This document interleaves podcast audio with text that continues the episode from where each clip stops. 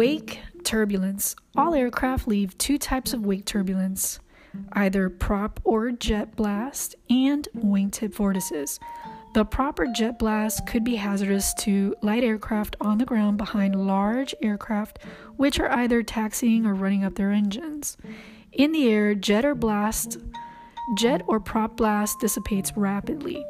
Wingtip vortices are a byproduct of lift. When a wing is flown at a positive angle of attack, a pressure differential is created between the upper and lower wing surfaces, and the pressure above the wing will be lower than the pressure below the wing.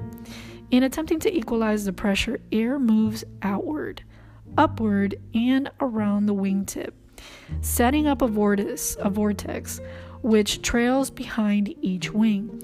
The strength of, of a vortex is governed by the weight, the speed, and the shape of the wing of the generating aircraft.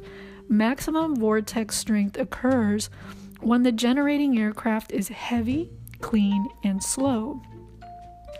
Vortices generated by a large aircraft in flight tend to sink below the flight path of the generating aircraft.